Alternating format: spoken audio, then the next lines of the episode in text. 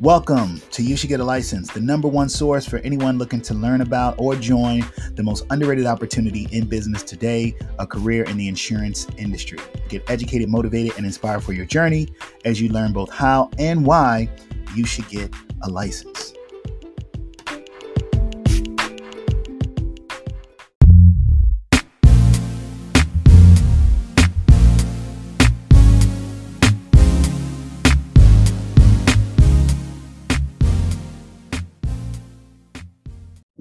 Back. Welcome back once again. This is Rod Powell on the You Should Get a License podcast edition, your number one source for information, education, and inspiration on the most underrated career opportunity in business today. That is a career in insurance and financial services. Very excited about our guest uh, today. This uh, young woman is a 22 year veteran professional in this business. And uh, what's really exciting is, you know, many times you know, when we're speaking to uh, guests on, on the platform, we're talking to agents or we're talking to people who are in sales capacities that are that are independent, you know, that are um, working in, in in an area where there may be familiarity as far as you know what you may have seen you know just if you're someone who's you know going down the street and you see your local you know Allstate or State Farm office um, but she works in a in a field one employee benefits that we don't get to talk to a lot of people in, and two, you know, on on on the corporate level as an executive, uh, which is also a very powerful place to be as well, and really doing business in a big way, doing some some major things very involved, uh, not only on, on, the professional business side, but very involved on the community side uh, with NAIA, National African American Insurance Association. I want to welcome to the platform uh, a good friend of mine, a great friend of, of yours as well. After this conversation, Miss Natasha Dorsey. Natasha, how you doing? Ooh, I'm good now. Ooh, that was nice. yes, yes. No, look, excited to to have you here. Um, you know, I, I I feel like you know, there's probably about four or five different conversations, you know, on this platform. I say, yeah, you know, we met through Ngazi, but I met you through Ngazi as well. You know, she she's always the the, the connection there, and um, you know, the the Black Black Friday event in, in DC. Before we kind of jump into our conversation, I just want to take a minute because what what you do is a little bit different. If you could just share, you know, on our platform, um, what area of the industry do you specialize in? What, what do you do on a, on a day-to-day basis? And, and, and, you know, how, how's your workflow look? Sure. So I am a consultant for the number two global consulting firm. I'm not going to say their name because, you know, I didn't get permission. Um, but as a consultant, I work with employers and we work with uh, all the different carriers to find them the best rates for benefits uh, strategy is big time for us. There's so many things in the benefits arena, and constantly you're hearing from employees. My my employer doesn't offer good benefits, right? This is what we're here to do to show them what's going on in the marketplace, uh, what carriers are doing, what their rating is. Would we recommend writing business with them? It's a huge relationship driven organization. We have to constantly talk to HR and help them through anything like from health insurance all the way down to the voluntary benefit critical illness policy. So everything benefits medical, dental, vision, life disability, work site stuff, which is like critical illness, accident, whole life insurance. And there's so many other things that are popping up. Like I spend a lot of time on pet insurance, things like that. They're coming out because during COVID, obviously people got their their new kids are pets and the pets are now plants so there may be a benefit for plants eventually but that's the benefit space and i spend i would say q4 which is now is the time where there are no 40 hour work weeks. You're working until you're done. Um, not necessarily that's the ask but in order to get open enrollments taking care of benefit guides out in the hands of employees so they can make their decisions which is once a year and very important we have to spend the time and, and, the hours and make sure we're peer reviewing everything and, and putting in that effort for the volume yeah no, look that's, that's a lot right it's a it's a it's a lot i mean you know normally when we think about insurance whether it be you know life insurance or we think about health insurance, you know, we think about it, you know, from an individualistic standpoint, right? Auto insurance, homeowners insurance, you're thinking of it from an individualistic standpoint. But where you're working is you're working with with organizations. You're trying to really look at the bigger picture of of of of everyone there. How how would you know how do how how would you kind of you know explain the difference between working with groups versus working with individuals from, from your your perspective? So i've always been group. So um, from a rating perspective you get way more advantage from the risk. You're spreading a risk amongst a group of people mm-hmm. so from life insurance perspective i can speak personally i have you know, car insurance and, and whole life with my auto insurance carrier, but they're underwriting just me. Mm. So they're taking a look at what's going on with Natasha. Is she dealing with any type of chronic illnesses? Should we, you know, increase her premiums because that claim is definitely going to happen, but may happen sooner than we predicted to happen. Whereas on the group side, we're taking a census from that employer group and we're sending it to the carriers and they're rating based on the group. So there could be someone in the group who has, you know, a chronic illness, may have a short life expectancy, but that insurance carrier is betting on, well, that one claim is not going to like spin the group out of control and have terrible rates because we're going to get healthy bodies in there and the premiums we can you know put that in the stock market and make more money off of it to make that group sustainable so that's that's more or less the comparison and I, I would say it applies to every line of coverage you know health insurance obviously is out of control, which is why the federal government had to get involved with the Affordable Care Act, Obamacare. And you know, people that were buying the insurance needed it and they were using it. Those yeah. that don't were healthy, young, they're like, I don't need that. And we need the healthy mix to go with the unhealthy mix to make things a little bit more affordable.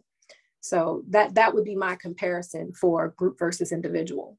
Absolutely. Okay. So yeah, so the company is saying, hey, look, instead of just looking at you know, Natasha or they're just or just looking at Rod, they're saying, hey, look, we can look at, you know, all 500 of these people and just kind of base it on the average and move forward, move forward accordingly. Right.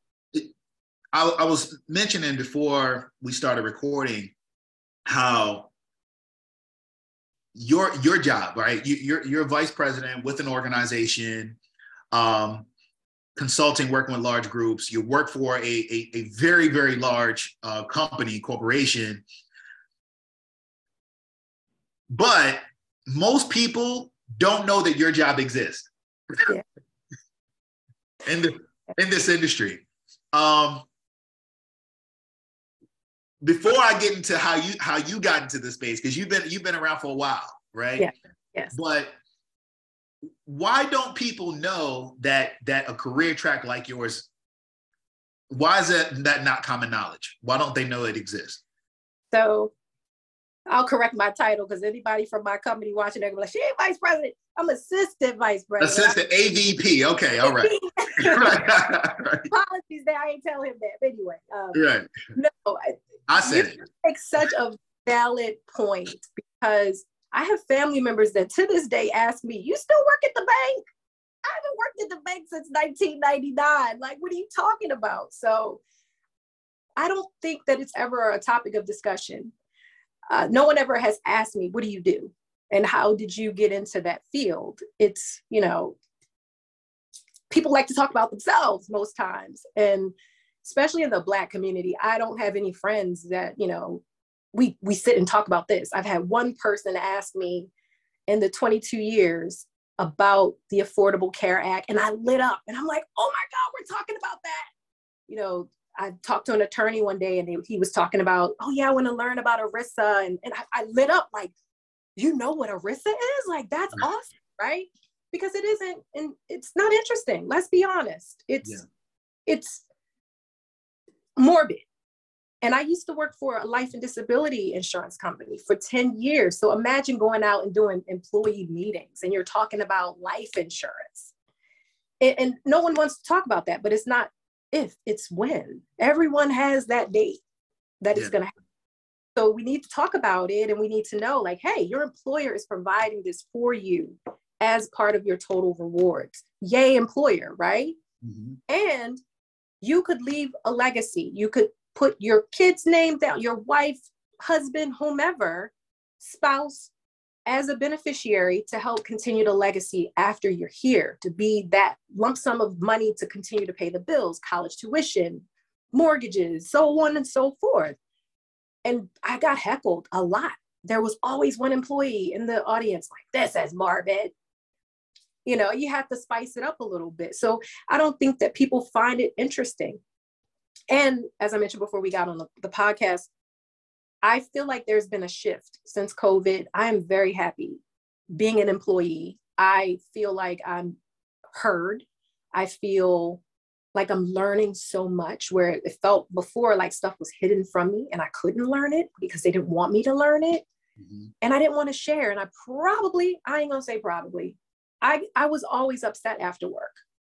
So I don't think people wanted to talk to me about what I do. Uh, my son, I have a son who's 23 today. It's his birthday. And Happy birthday, 23. Yeah, every day I would come home exhausted and upset. And, you know, it was a trying day. So you think he wants to hear about insurance as a career path? Absolutely not.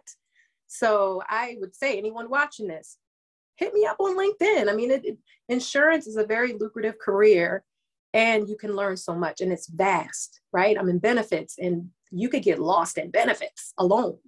I don't even know risk. I want to learn risk. I want to learn personal lines, you know? I wish I knew how to read my car insurance. I'm just taking it because I have to, you know? I could be underinsured, I could be overinsured.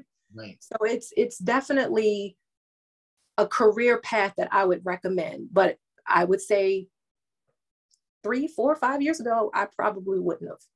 But yeah. things are changing. I, I, I think that uh, you, you said something um, in kind of speaking about explaining you know what you do to people um i think it's it's a thing of individuals when you're talking to companies and they're thinking about insurance right and they're thinking about putting their plans together they're looking at it from a standpoint of how is this going to improve our operations right how is it going to en- enhance you know our our retention our employee morale productivity How's it going to help our bottom line? You know, and that's number one. that's number one, right? At the, at the top is, you know, hey, you know, what, what kind of percentage increase are we getting this year, or can we not get, right? right. Um, that's where the voluntary comes in. You know, I'm a voluntary guy, so right. uh, but um, individuals, I think in, in today's climate, do you feel like the employees are more receptive to what the companies are offering? Like from a standpoint of are they seeing it in some of the same ways? Like outside of just being life insurance but with the conversations about generational wealth. And you you mentioned the word legacy. That's why i wanted to bring that up. Like with yeah. with the conversations about legacy and, and establishing that for the future and really utilizing your benefits or utilizing your insurance in such a way where it's going to ultimately improve the quality of your life are you seeing that as as more uh, of a of a of an impactful maybe topic that that makes the conversation more receptive to to employers and, and to employees for that matter great question honestly so since I've been in the business for 22 years, the way that we do open enrollment meetings has shifted. COVID really put a damper on that. So I did a lot of in person meetings where I would fly across country to certain facilities where I had employer groups that had multiple locations. And I would go to all of their locations throughout the United States. And people would come to those meetings and they would sit in the meetings and they would ask questions because that's your one time a year to, unless you have a family status change, to delve into what the offering is. And the employer probably made some changes because you mentioned bottom line rates do increase. They're not necessarily going down, which I've seen it happen before, um, but not often. But since COVID, we've switched to online meetings. Uh, where I work now, I haven't personally done any meetings and I enjoy presenting because what I find is when you're one on one, because we have what we call the the big meeting where everyone's sitting in a room, and then we mm-hmm. have office hours where an employee can come in and sit with me one on one and just ask me questions without everyone at their job knowing what they want to ask me. Mm-hmm. That's gone. Um, and then but there's some that still do it, but I haven't personally had that experience in the past year where I've gone out and done an in-person meeting. And then we also have virtual systems where you go on and you just click what you want. There's uh, PowerPoint presentations, there's webinars.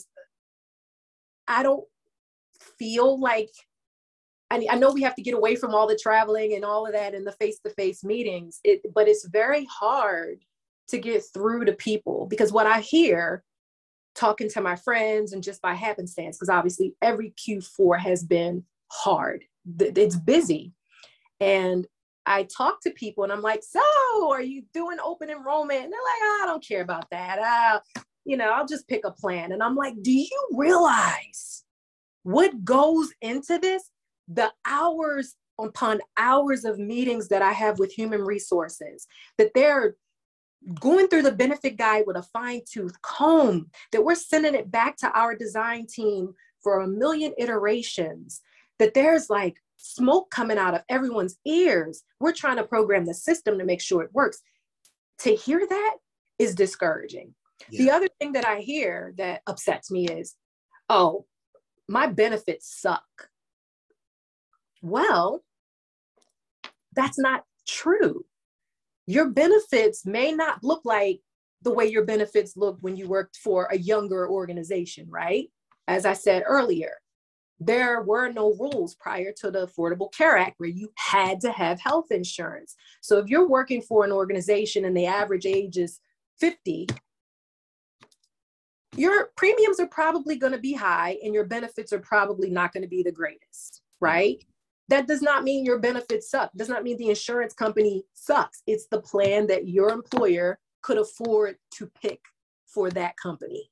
Yeah.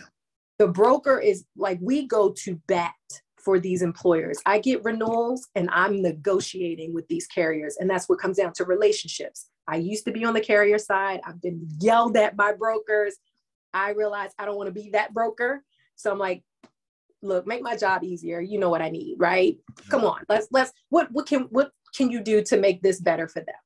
And I have to make a good case. I have to look at the benefits, I have to look at the claims, I have to look at a lot to make it an argument for them to come down off the percentage increase. And that's what employees don't understand. It's not you may make $100,000 a year, but your employer is paying probably $25,000 for your right. benefits. Absolutely. So you your total compensation might be 150 if you throw in benefits and then 401k, which is not my area, and then right. and other things, right? So that that part is a little discouraging. But I mean, with evolution, who knows? There may be some way to get people to see, like, oh, this is great, but the in-person meetings are dwindling. Uh, yeah, yeah, and, and, you're absolutely right. Like the the in-person piece is certainly a big component of making sure that people are educated about how they can properly utilize those benefits versus just click, click, click, click, click. Right. I'm gonna just pick the cheapest. You're right. You know, it sucks. Uh, did you read? right, right, right. See your options. Two weeks. but, but you know, uh, going going back to to to another comment that you had you had just made, you say, hey, look, you know, getting into this career, you know, it doesn't seem you know, it doesn't seem ex- exciting. You know, it seems kind of kind of dull, like from the outside looking in. Yeah. But I mean, you just meant, hey, you know, gotta you're traveling around from place to place. Even even you know pre post you know pandemic era, um, still having to have those conversations with the carriers, you know, back and forth, talking to the HR people. Um, look, I, I know that there's some there's you know, hey, we're going, we're hitting a dinner, we're hitting an event, we're we are a, right, yeah. right, sporting event. You know, there's there's some elements of, of excitement there. Yeah, yeah, There's some elements of excitement there that that that people miss, you know, a, along the way. Yeah. Um, I like to I like to think of it like what you do. You you mentioned you said I'm a consultant. You know, it's a it's a it's a strategy. Like when you say consultant, what do you what do you mean? Like for someone who is like, well, what does she do as a consultant? This is the this is the chance because I know when you say what you do and you say, hey, look, I'm a benefits consultant. People say to you, do you do life insurance? Yeah. yes. you do yes. life insurance? Yes. What does yes. it mean to be a benefits consultant? a benefit consult, you have to really be learning every day. Mm-hmm. You you have to learn your client first of all. What what are they what are they doing? What is their why? Right? What's their budget? What is their employee de- employee demographic? What are they looking to do? Because a lot of times they don't know, right? They they probably like, look, we need to save on costs, but we want the best total rewards for our employees. What does that mean? As a consultant, I need to know not only my clients, I need to know what's out in the marketplace, right? Where are their employees located? Can I put in a Kaiser plan in their regional and they've got people in remote areas? Probably not. Or I could put in a major medical plan and slice it with Kaiser for those who would appreciate an HMO that live in the areas like California and the DMV where I am. It might be beneficial. Um, there could be other things like they have executives, they're having a lot of turnover. Are there any executive plans that we could put in place to retain or even attract employees like that to their organization? Are they hiring a bunch of younger folks? You got to look at the demographics. What type of benefits are attracted to them? They're not really that concerned about health insurance, but they might want some voluntary worksite benefits. They may want something like you know pet insurance i, I was in california a couple years ago and they constantly had evolution. They had a mobile gas program that they were putting in for employee benefits where if you worked in a building that didn't have a garage the mobile gas would come around and fill your tank up for you and it was two cents cheaper than the nearest gas station. If you needed windshield wiper blades placed place, they would do that. If you needed your tires they would do that. They had like a uh, an uber for kids that you could put in as an employee benefit program, massage benefits. So you have to know what all is available. Has it been vetted? Can you contract with them? How long will implementation take? Because obviously that's going to take up HR's time, right?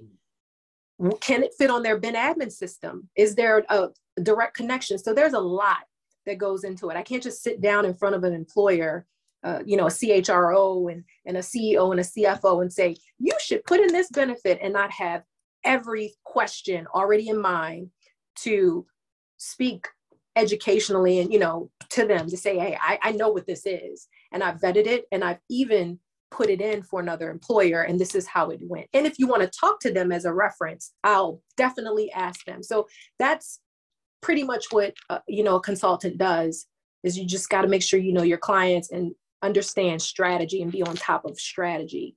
And then yeah. you also know to go to when stuff breaks. that's right, right. that's right. That's right. So so really just kind of a, a you you need to have a a, a holistic, you know, approach, yeah. you know, to doing business. What here here's what what I hear, right? Um there's a term um if if someone is is is working in an organization um, but they're still um, they're still working in, independently. It's it's it's and I'm uh, it, it's slipping my it's slipping my mind right now. But you still have you really still have kind of the the autonomy, you know, of an entrepreneur for all intents and purposes. But you have the resources of an organization to go to a company and say, hey, look, you know, I've identified, you know, based on our conversation, based on our relationship, here's some things that could assist you. But instead of me as a, you know, entrepreneur saying that I need to have all of this stuff myself, pay for it myself, bring it to bear, I have this entire suite eh, of resources that can be utilized via the organization, you know, that I that I work for. But I still work still work, you know, in, independently. So it, it, you kind of get a little bit of the, the best of both worlds. Yeah, I do. I thank you for bringing that to my attention because, you know, we tend to overlook things that we should be grateful for. But yes, you, this organization has a ton of resources and there will be times that I don't know what's going on and I can bring in another subject matter expert to talk to my client and my client trusts that I'm bringing in the right person, Absolutely. right? That I'm not going to just lollygag and tell you what I think I know. I'm going to bring someone on. And, and, you know, as you can see, one of the examples of this would be all the states and uh, territories within states are coming up with the best leave programs. It's almost like they're competing, paid family leave here, there, and everywhere, right? Mm-hmm. I cannot say I'm an expert on that, even though I've come from the life and disability side, but that's been almost what, 10 years now. And things have changed a lot since then. Even the state of Maryland, where I am, is coming out with a paid family leave program. I am not going to go in front of my client and say, yeah, this is this, this, this, and this. And then 10 questions come out, and I'm like, I'm not sure I'll have to get back to you on that. I'm going to go get the people from my organization that that's all they do. That's right. As far as like vetting carriers and all that, there's a department that already does that. Like, I can't, I know there's people within our chapter and all that that are doing things and they want to bring their business to us. I can't do anything with that. There's a special team that will vet you if you're a new carrier, that will put you on a panel and all that. So that's already being handled. When I want to market something, I take I put it with that special department. They go out, they market it, they spreadsheet it, they package it in a nice presentation for me to review, make edits, changes to it, and then to present to my clients. So yes, that that is absolutely a blessing. You're the plug. for, for, for a business, for, for a business owner, you are the plug. Yeah, basically. Yeah. you know, what do you what do you need? You go see Natasha. She's gonna make sure you got what what you need. And yeah. I wanna I wanna kind of bring that up because you know, for for someone, you know, this platform, you know, we have people who are agents, right? The, the, the only career track they may know is selling life insurance, selling P&C, or uh, yep. it, it, may be you know individuals who are maybe thinking about getting into the industry maybe they heard about it somewhere or you know maybe when they think of, of work sites they only think of you know the sub health companies or maybe they only think of you know medicare you know like there's there there there there's always more there's always more in this industry than what you think there is right?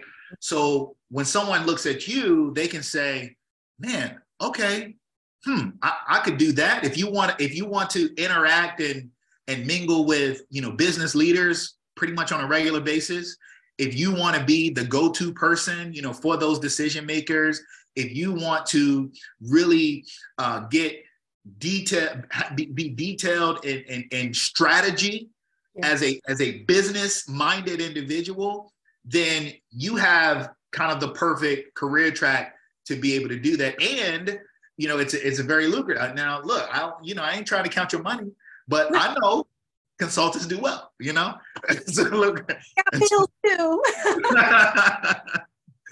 it's a it's a lucrative uh, career path as well. Let's let's go back. Let's re- rewind. Let's go all the way back pre pre insurance. You know, um, growing up, take me back. You know, nine ten year old Natasha Dorsey what what were you dreaming about being when you grew up? What were you going to be when you grew up?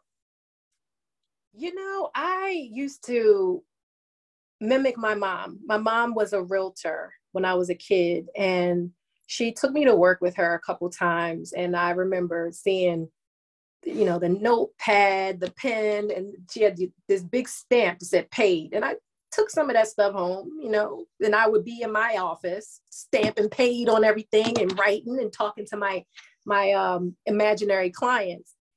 And I just always like wanted to teach. I used used to always make pretend I was a teacher as well.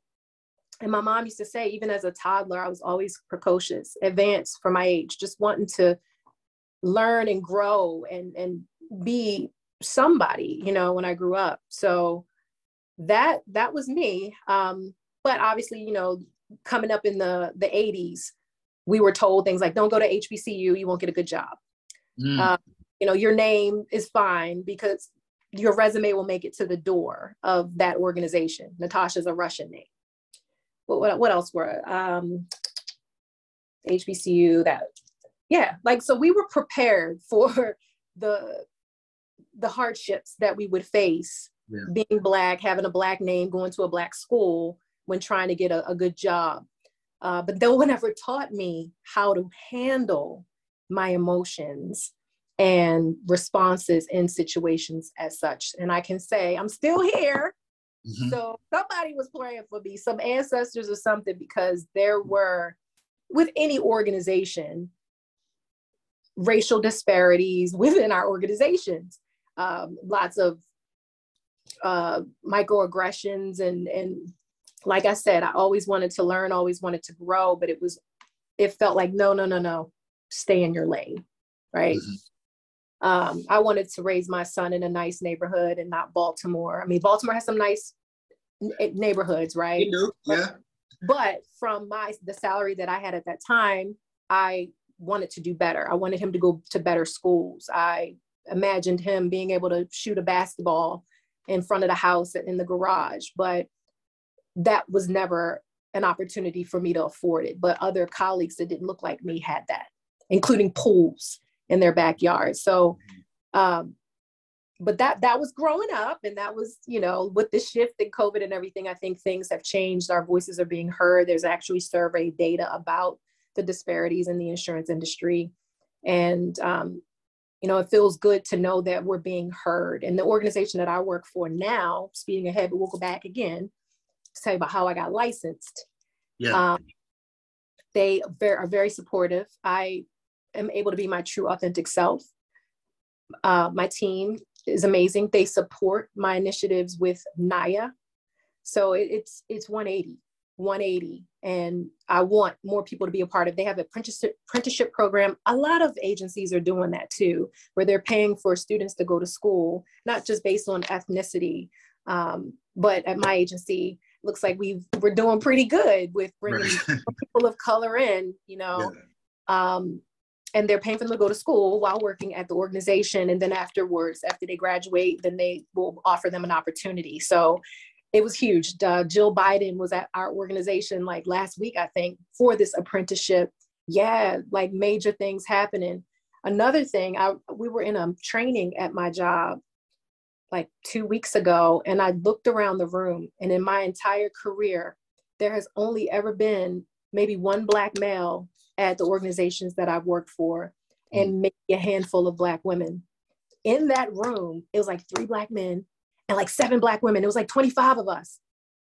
And I'm like, oh my God, this is amazing. And they're and they're not in administrative roles, right? Some of them were, you know, part of the apprenticeship program, but there were like assistant vice presidents, uh, vice presidents, like senior vice presidents. This organization is walking the walk and talking the talk, and you know, helping me to get more so away from that, you know, I'm black and they treated me different to now, hey, I want to talk to anybody that's coming out of, you know, HBCU or any college of that fact. Like we all need to bring up the next generation of, of, of individuals, of employees to carry the torch and yeah. should be diverse, you know, every ethnic group, every, you know, gender, however you identify, like this is a great career opportunity or entrepreneurship opportunity if they listen to your podcast? Look, entrepreneurship or co- corporate growth. You know, I, I, I I'm very mindful of. Listen, when I, when I speak about getting a license, I, you know, I just um, did a, uh, a, a meeting with with Nia St. Louis chapter. Uh, and yeah. we, we had a collaborative event, and what we were talking about is, you know, how getting that license can help you on your corporate career track you know? So I, I, I, whereas you know for me I, I, feel like for me i'm like hey you know it could be an entrepreneurial track but i also feel because i worked on the corporate side too that if i didn't have the light if i didn't have the license if i didn't have you know the prior experiences i wouldn't have been able to to move in that direction either. And i also understand that hey if i decide that i wanted to pivot back you know the licenses and designation i have give me the flexibility to be able to do that too. So I think there's, I think it's about, you know, just kind of finding, you know, your groove yeah. and finding where you can make that impact, make that impact in the industry as a whole. Because we, we, we all aren't going to do it from the entrepreneurial side. I don't think we're all going to do it from the corporate side too, but we have to be, I think we have to work within the organizations that, you know, really kind of run and, and, and determine the direction that the industry is going as well. And, and how do we help determine the direction if we're not voices you know, kind of at that at the at those tables. You know, we yeah. can't do it on on the outside. So, you know, yeah. it, it, can go both ways. You know, this this is for everybody, right? Yeah. let's, let's go back in time again. I, I came forward. Yeah, yeah, yeah, yeah. Let's go back. let's go through that journey because where you are now, even in even in feeling, you know, the the the the the the acceptance. I'll say acceptance. I mean, I I, I know just from what I know of you, you know, you're, you're going to be comfortable in being who you are in, in any environment and, and, and you're always going to to shine. You know you're always going to do what's what's necessary to to be excellent. But going back 20 you know 22 years you know how did we get to this place? Because i know it hasn't always been the same you know? Yeah. Well besides trying to be like my mom I also tried to start a singing group with my cousin. Yeah okay okay yeah that, now that's what I that's what I heard. I wanted to hear, hear yeah. that too. Yeah. I love singing. I love music. Um, yeah, I used to record myself singing like harmonizing, right, and record over it with my with harmonizing. That was kind of cool, but that didn't work out. Um, yeah, L.A. Reid never got back to me. I sent them a letter. You know, it never happened. But his loss. Yeah, his loss. So it was. But yeah, I had a friend who um, was working for a life and disability carrier. I went to high school with her and she told me about the job.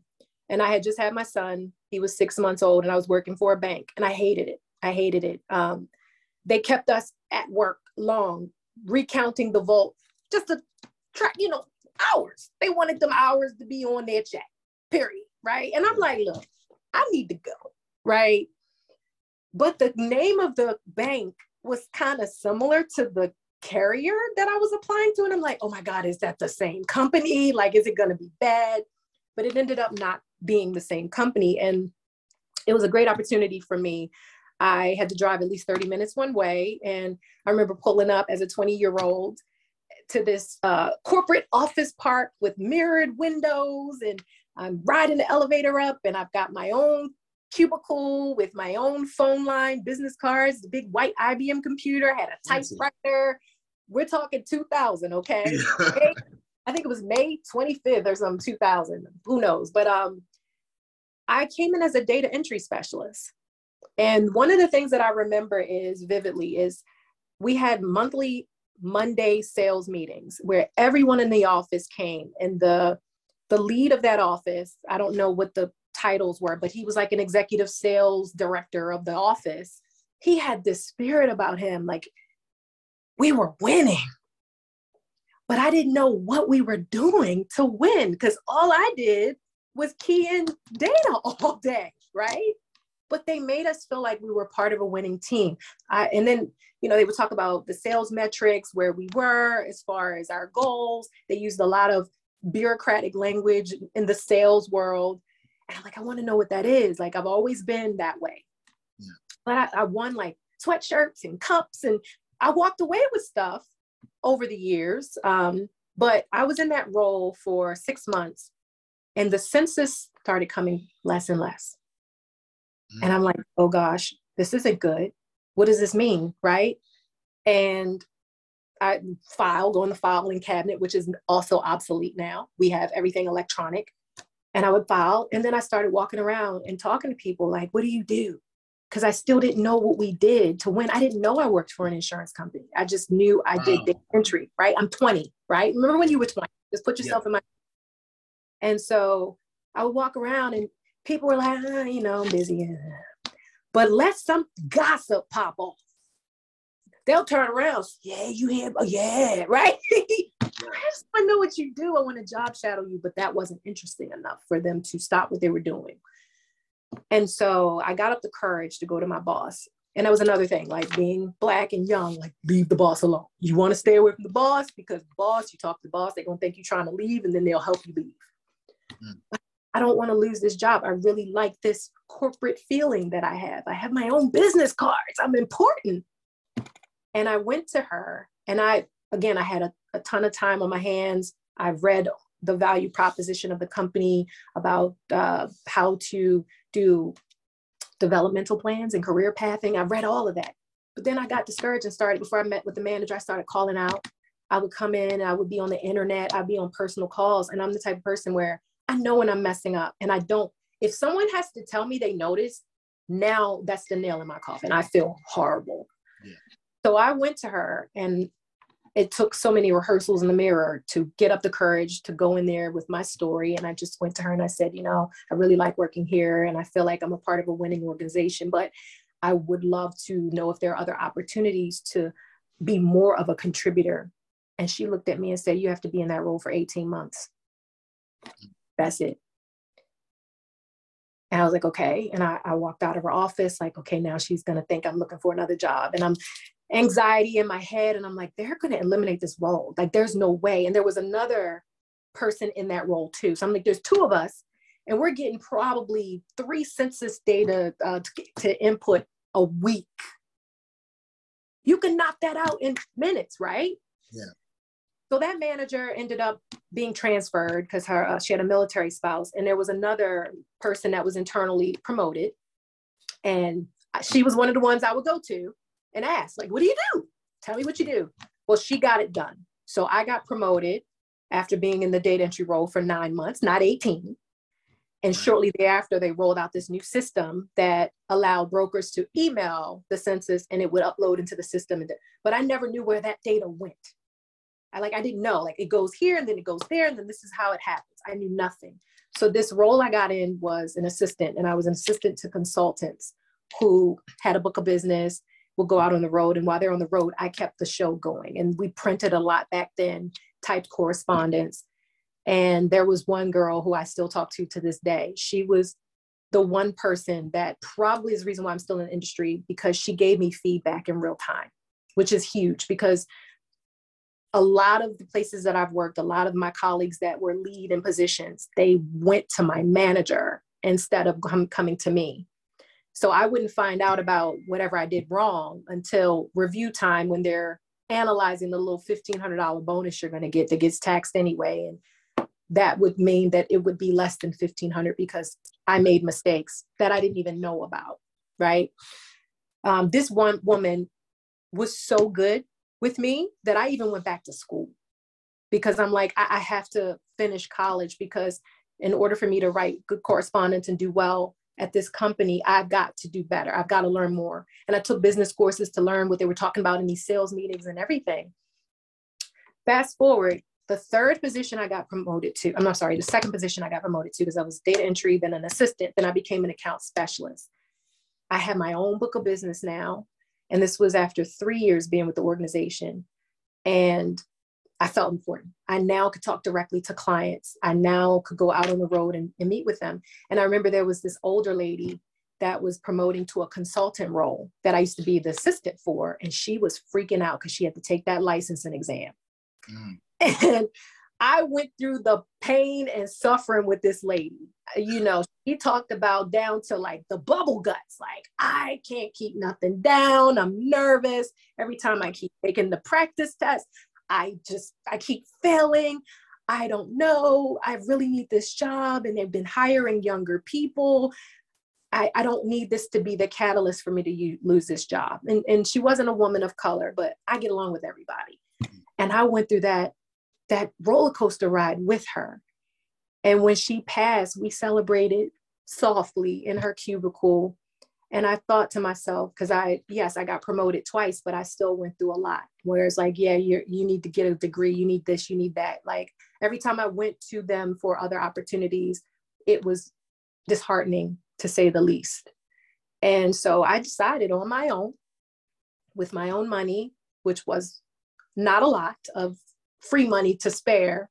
My husband and I were struggling with a child. I decided to go take the course and to go get licensed. Mm. But I didn't tell my job because I thought they would discourage me and say, We're not paying for that because it's not part of your position. Right. So I went, I got up three Saturdays in a row, drove 30 minutes um, north to a community college. The professor taught the exam. I scheduled the exam, but then it was, oh man, I got to leave work early for this. I got to tell my boss, or I've got to ask permission. Well, by this time, I'm on my fourth manager. and she was cool. She was, she had an HR background and very paternalistic, but I was, had been burned so many times, I was scared of her too, right? But I told her, I was like, I need to leave early today. I, you know, she's like, why, what's going on? I said, I'm taking a test. And she was like, what kind of test? the licensing exam. She was like, mm. What? Oh my God, why did you tell me? What is the job paying for it? I was like, I didn't tell anybody. Why not? I'm like, I just want to see if I can do it on my own. She was like, Okay, I tell you what, if you want me to know if you pass, let me know. She said, But we are paying for this and we're paying for the courses that you took. I'm like, Really? She was like, Yeah. So I went, and I am horrible as a student. I, I failed tests because of my testing anxiety. you know, I passed that test on the first try. What? No. so I'm on the highway and I called her and I was like, I passed. She screamed. And she, but before, and I thought I had to go back to work. So I passed my house to go back to work. She had already emailed the entire office. And would you know, everyone in that position, it was probably like five or six others, were so inspired. They also took that class and they also got licensed. Wow. Yeah. So that's who I am as a person. I'm I'm genuinely happy. I'm an empath. I take on other people's energy. I like happy. You should have started this platform. you know, you should get yeah. you got you inspired the whole office to get licensed. yeah, but like she, I, am like I've already gone through the the hills and the valleys with this lady, so I might as well do it myself. But you know, the the culture in that organization at that time was very toxic. But the organization itself was amazing. Like I said, I read their value proposition, I read the benefits. I'm the one that knew, like, wait, my benefits are amazing, right? There's so many things that they offer. They had different positions that I could have gone to, but it was leadership that had that mind frame of she want more money let's not pay her i mean there were several times that the salary band changed and my salary was under it and they bumped me up just maybe $200 over the base things like that, you know? So, but we're not going to discourage anybody. That was the past, this old ancient time. That's right. That's right. but you, but you, but you took action into your mm-hmm. own hands, right? You said, look, I don't listen, y'all don't have to open the door for me because I'm gonna open the door for myself. Oh, I'm kicking the door in. I'm kicking the door in. Right. I'm kicking the and door I, in and I got my fold out table. I got my own table. And, and, you know what? That's a you know that that's a pow- that's a powerful lesson. You know, for anyone to to to to take and and own, right? Because look, it's it's not going to be handed to you, and a lot of times, you know, people might be might be jealous of what they see in you. You know, so you got to be mindful. You have to be mindful in every environment that you're in. That if you want something, you know you got to go ahead and go get it. You got to put yourself out there for it as well. And you know i, I look I, I, applaud you you know for taking taking those steps outside of the gig. You didn't tell anybody what you were doing. You're like look hey look i'm just gonna you were moving like a ninja. You're like hey i'm just gonna do this get this thing going. And yeah. you know what? You'll find you'll find out when it's done. I mean now you you know like the day of you'll find out the day of. And yeah. uh i mean i think that's a part of the reason why you know you've been able to build to to the point you are now. And i know even now you know by you know in our conversations this is you, you're still kind of just at the beginning of where you're ultimately going um even with your your successes. So I, I i applaud you for it. I think it's amazing. Thank you. Thank you. I you know i did i forgot all about that until i was this. I was like wow that did happen. Yeah. you know and i'm sure others that as you know part of the job description because there was no reason why we were out doing meetings and not licensed. Yeah. But yeah, that was that was definitely a big and deal. inspired others. You know, I think I, you know I think that can't be dismissed as well. You you you never know you know who's watching. You never know who's paying attention. You know to the moves that you're making and and how they might be motivated. You know to go down a certain path because of the moves that you you made. Um, that's an incredible contribution. That's an incredible contribution. Let me so so take, take okay so continue on continue the progression because i want to i want to get to the place where where you are now you know in your career. And then you know i really want to talk about like like what's next you know like i, I want to know where you're going. Okay um well i don't know but i guess it'll come out as i'm talking. Right. So from there um the organization that i worked for had some bad press and as a result you know, Eliot Spitzer did his thing and they had to lay off a ton of people at that organization. I wasn't one of them, but I was recruited by another life and disability carrier, and I went there for two years and faced similar things that just didn't feel good. Um, back then, it was like a big deal to work from home, and I, my son had asthma, so I would be off in the hospital with him and I can't do anything, right? I'm there with him, but I could literally be keeping the show on the road with a laptop. And it was like I was asking for something special, like special permission, special privilege. Um, I left that organization because the first organization called me to come back. And I thought that was an honor because I went to their competitor. Mm. But I needed more money because I was going through a divorce. And I didn't want to tell everybody, like, oh, yeah, I need more money. I'm going to, because that's what they thought I needed anyway. It was like, I walked around with the she needs more money on her forehead. And no, I want to contribute more. I want to learn more. I know I'm capable of more. Right. But you're going to compensate me as well, right? That, that like I'm not like I don't know what I want to do, but I need more money. Like that was never me. Right. Still. So I went and interviewed back at the old organization and I was very passionate about it. The way they trained us was like no other. Like other agencies and and carriers have poached from that carrier because the training was so good. Mm.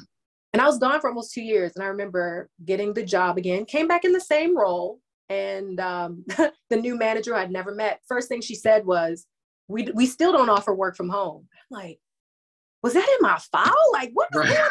Right? Like, okay, cool. Uh, it's crazy. Hey, the world pre 2020. I just oh, man. right.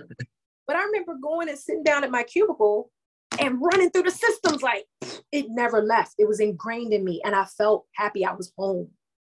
Right? Yes, y'all abused me, but I was home. and maybe this time around it'd be different, but it wasn't. Um, there were there was a promotion uh, opportunity there as well to become a senior account specialist and I got dinged for one thing that wasn't even my full metric. So I'll, I'll tell you briefly what that was and so you can have context, but uh, at this organization, when the sales rep goes to the broker firm, you give them an application, right? And let's say today is November 28th, and the broker is at your organization and they're like, okay, do, when do you want this coverage to start? You'll say November 1st, right? Mm-hmm. Like, let's backdate it. Okay. And then you sign it that you've signed to no, November 1st as well. well. I had 30 days to get this in the system contract printed and all for it to count as me meeting my metric. Okay. Right. So today's the 28th, but you as the broker signed that document because your sales rep told you you want it to be effective November 1st and you signed it. You signed it also on November 1st. Right. right? You also got a binder check. Binder checks take back then, I don't know if they do that anymore, 10 days minimum to clear with the bank. So even if I did manage to code all the provisions in the system, the system would not allow me to press submit because the binder hasn't cleared. Mm-hmm. So I'm already maybe 12 days late on that metric. And that's how I got dinged. Got you. Okay. So I always knew like this isn't fair, but who was listening to me? Nobody. I had no voice. So um, I, I finally got promoted uh, and I had managers I, am still friends with several of my former managers, and they would go to bat for me, and they paid handsomely in a bad way for it. Not necessarily just for me, but for being good managers and going against what these other bad managers were trying to do. And um, so I remember working for this organization as a senior account specialist, and I wanted to promote again. I wanted to be a consultant. Remember, I was an assistant. Mm-hmm. Oh, they made sure that I wasn't gonna get that and the organization was going through reorg again because the Affordable Care Act was well had started, but now we're in 2012 as they were think, hoping that the Supreme Court would have kicked it out. Got you, but it's kicking out. It's rolling into law now. Yeah. Correct, but this was before that the Supreme Court thing, and so this organization was uh, eliminated all of their original positions and put in new positions, but they weren't telling people how many positions were available. And from what I found out later, was secretly tapping the ones they wanted to keep. Mm-hmm. Everyone else had to meet with the head of the office to talk about options. And this man made me feel like crap every week. It was like a demotivation session. My all of my reviews were raving, but he'd like, "No, you're you're not as great as you think you are," and but oh yeah, things like that. And um, the same girl. Let's go back to the woman who gave me feedback in real time and who taught me and inspired me to go back to school. She didn't tell me to go back to school, but from her feedback, I'm like, I gotta go to college.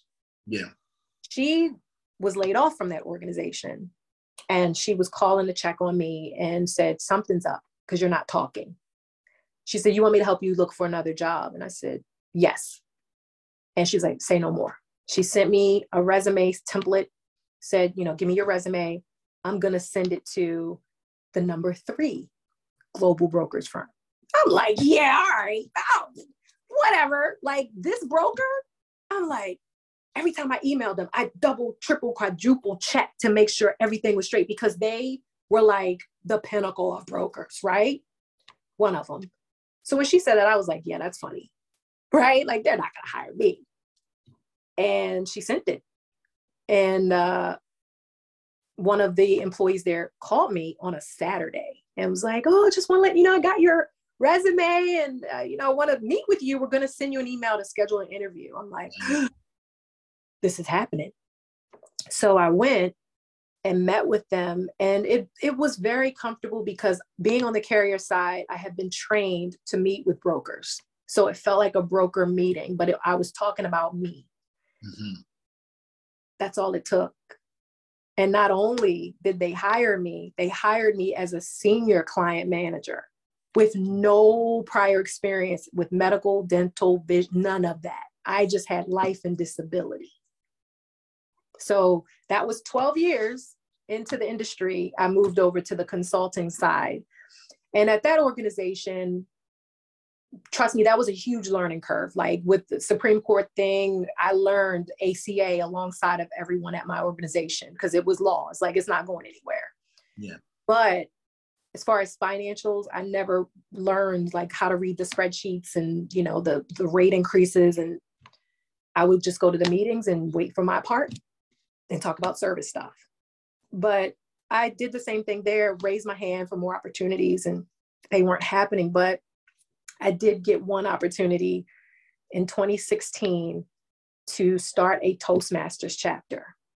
Mm. And it was uh, for this agency, like, you know, there's tons of a vast of insurance, right? So I'm in benefits. We have our own little corner in the office. They've got, you know, risk, personal lines, all that, right? This man was over our office Baltimore, and Richmond. And he, I didn't even know he knew who I was. And he tapped me and said, I want you to get a Toastmasters demonstration meeting started.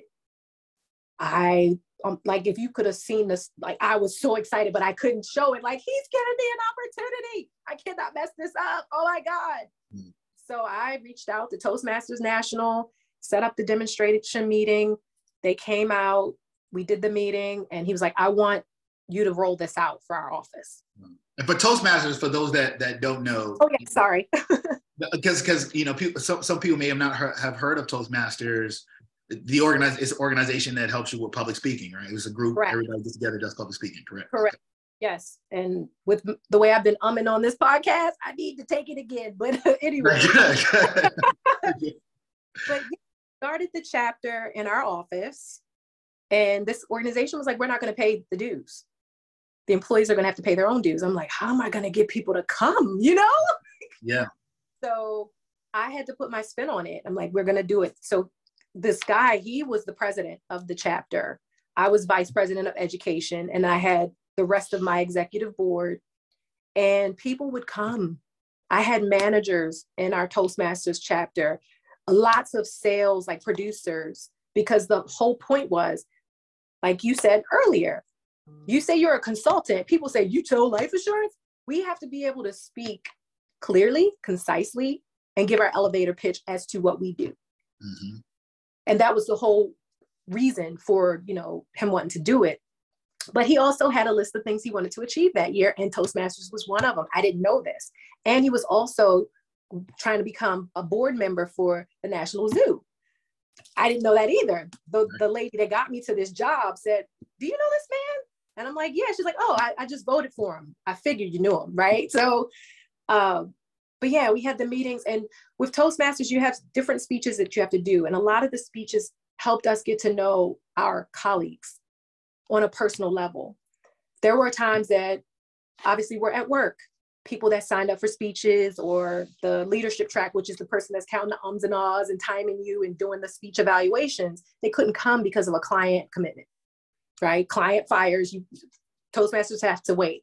So I've had to give impromptu speeches. And these speeches are supposed to be crafted in a certain way. And so that helped me grow because it was under fire, that I had to make sure we filled that time because it was specific to an hour. And then I had a manager there who was on the risk side and she was constantly hiring. And every time she hired a new employee, she sent them to me to meet and to say, hey, come to this demonstration meeting, see if you like it. And then they joined. Everybody was paying their dues, everybody was showing up. I think three or four people completed all 10 speeches. Mm. Uh, and then what was great is this guy who ran our office, he couldn't really keep up with it. Like he, whenever he was in the office, he made sure to come. And it was during our lunch hour as well. But we merged with another big consultant firm. And we had our town hall meeting. And he announced, I had no idea, he announced that he was passing the torch to me as president. And everyone turned around like, oh my God. he said, me? right? But long story short, I know it's a long story, but we ended up winning distinguished chapter of the year because I got so many people through the club. We celebrated because I was planning to move to San Diego right after that. So we got all those people through the leadership track, and then the organization decided to start a chapter in their Baltimore office, and they were paying the dues then because they saw how successful it was. And my son even attended and said it was so much fun because I'm lively, right? Yes, doing speeches, you have to be serious, but we laughed. We helped each other. And every room you would go into, if you go in the lunchroom after Toastmasters meeting, people were talking about the meeting. You go to an event off site, people were talking about Toastmasters. So everyone wanted to know what was up in Toastmasters because we were bonding and it was like we had our own little gang, right? Like a, a good gang. but yeah, like it, that was that was a huge opportunity for me, and I really appreciate him for seeing me not as just an employee walking around that he believed in me enough for me to pull that off. Yeah. And then from there, I moved to California because I've always wanted to live on the, the West Coast where the weather's nice most of the time. And that's where my career went to the next level. And I went from the, the client manager position with different titles for the past 17 years to an account ex- executive where I'm lead on the account. I've got a team behind me, well, not behind me, beside me, because that's our client. Right. And we worked in collaboration to deliver to our clients and their employees. And that's the company I work for that I got to travel all over the country. It was so dope. Like I'm leaving San Diego, headed to ATL. Right. they even sent me back to Maryland. Like I've been as far north as like uh, Connecticut. Like it's wild. Like the, the it got better and better. Um, but I came back to Maryland because I am the caregiver for my mother. She's disabled, so she needed to go into a assisted living facility. So I made the decision to come back, and it happened right as we all were shutting down the world. I moved home April 4th, 2020. There were nine people on my plane from San Diego here. Right, you got a flight. Right. 13, you know? Right. The, the amazing thing about that sidebar is that, yes, the world shut down, but everything that I needed to do didn't. Wow. It was, yeah. But I joined a boutique firm uh, because I was desperate. I'm like, I, I need a job. I need to come back. I didn't have time to really like be picky about what I wanted to do. But that was a great opportunity because I got to see what it's like to work for those types of agencies as well. And it was like a family. And um, that I was the only person of color for almost what the two years that I was there. I don't think I was there two years. It's like a year and some change but they gave me autonomy. They respected me. They they loved all the swag secrets I bought from California, like my negotiation techniques. They were using them. The teams, like, and, and I don't know where they get these people from, but they had, they were hiring people that didn't have experience that came in and were killing it. I mm. mean, crushing it. And this is one of the things that I want to say about me as being, a, you know, ambitious and and precocious as a little toddler and young adult um, I know passion. I can identify it when I see it. And the girls that I work with at that organization were passionate. Mm. And when they were feeling like they didn't do well, they would call me and they're like, I feel like I'm letting you down. And, you know, da da da. And I would tell them, you're being too hard on yourself. I'm not upset with you because how can no one can drink from a fire hose? No one. I can't help you. We're, we're both not going to be successful j- drinking from a fire hose, but we're going to do our best. So, what I want to do is help you. And to this day, I've been gone, it'll be a year soon, and I still talk to them. I still meet with them because we became family and we serviced our clients together. They learned from me, I learned from them. That was the first time in my career where I felt heard and seen, and I recognized who, like my passion and my my willingness to learn and grow, and them because they were like me. Mm-hmm. You know, and then one of my Toastmasters became a manager at the organization I work for now. And he reached out to me and asked to meet, you know, for lunch. And he asked how I was doing. And he said, You were a fearless leader at, you know, at that company. And he said, How are you doing? And I said, I am okay. But after COVID, we started losing a lot of accounts. And I'm not used to that. Working for larger organizations, you might lose a group once a year or two a year, not three in a month right? And I'm like, mm-hmm. I feel like the walls are closing in. I might get laid off. I don't know. He said, Can I do you a favor? I said, Sure. He's like, I'm going to put you in touch with some folks where I work. And I'm like, Okay. And he did. And I met with uh, the local practice leader for where I work. And I felt like I was on Ashton Kutcher's old show, Punked, because the way he was telling me, like, all the things that I could do because he, he looked at my resume and he's like, you could do this, you could do that. If you wanted to move back to the West Coast, you could. I'm like, what? Wow. Come on, man. Come on. he's like, and you will come in as an officer of the company. What? No more fighting for a senior title? And I'm like, okay, it's Q4. I'm scared. I don't want to leave. I don't want to burn bridges. He's like, we'll wait for you. Mm. Yeah. So here I am. And uh, where do I go from here? Well, because of the lack of learning, because I was held back, I feel like there's still so much more that I need to learn. Mm. And where I am, there's so many things that I could do, so many things I could learn, so many, and I'm just completing a year and I am getting ready for strategy and all of that. So I'm not sure, but mm. I want to get my P&C license. I'm putting it off because I'm not as young as I was. the life and health. That was in 2005, man. It's still young enough. It's okay. Look, I don't have time for the bubble guts and the nervousness, but yeah, I would love to be able to to do that. I think that that's next, and to to do more with Naya, more relationship building, learning more from you guys. Shout out to Ngozi, man, because she is the reason why I know you. She's the reason why I know about Naya. I will always forever be grateful for her connection. And that was me reaching out to her. I was scared. I was like, she ain't gonna respond to me. This woman is too good. Um, but I'll say something else as a sidebar.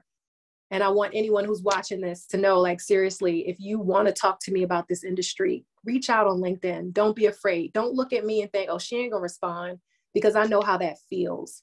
Um, you know, when I was 17 years old, I remember vividly, I worked for KFC. I can say that organization because I don't work there no more.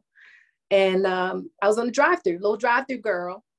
And there was this woman that drove up to get her food. And I'll never forget, beautiful black woman, long hair, wearing a bad suit, was driving a, a hunter green beamer. Okay. And I'm looking at her and I'm like, what do you do? But I, I can't ask her that. I have to stay within my script. You need any ketchup? Straw? And I'm looking at her like, can you please catch this look? Because I want to know, like, I'm at the crossroads. I'm about to graduate from high school. I don't know. My GPA is terrible. I'm not getting into any schools that I want to get into. Mm. What do you do? And she had an attitude. She had an attitude. She had this look on her face like, just give me my food, you know? And I'll never forget, she pulled off and I felt discouraged, like, dang, right? and she would come through there weekly and get her food. And I just imagine like if she had just opened it up where I would have been like, wow, you're really pretty and you got it together. I would love to spend some time talking to you to get to know what you do because I'm not sure what I want to do and I'm about to finish high school. And we could have had lunch at the table inside of KFC, but you know, who knows what she was going through being black woman in whatever corporate organization she worked at and was rushing to go get lunch. But that left a mark with me because that experience almost prevented me from emailing and Ngozi on LinkedIn. She left the mark for you not to be that person. Yes. Fear. You know what I mean? Like if if who, who knows? It's like your everything that you've shared, right? Even when you mentioned um you know this you know these people were you know making even even if someone was making an attempt to try to hold you back you always found a way to say you know what hmm i'm going to take that path myself yep i'm going to find a way i'm going to find this way myself and once again because of, of who you are um i would say in, in, intrinsically motivated to always be in a state of of perpetual development, right? You since you're always on that train, it doesn't matter what anyone else is is attempting to do because you're always going to be able to maneuver through, above, around to get exactly where you are right now. You know, all, all things in, in divine order. So even with fear, yeah. But I'm getting old, so all that, you know, just a little bit, just a little. Only, only, only as old as as you as you feel. Trust me, it, it, they, you, you, you're not old at all. you know, because if you're old and I'm old, I'm not old. You know, because I think we're about the same age. So oh, I'm not embracing.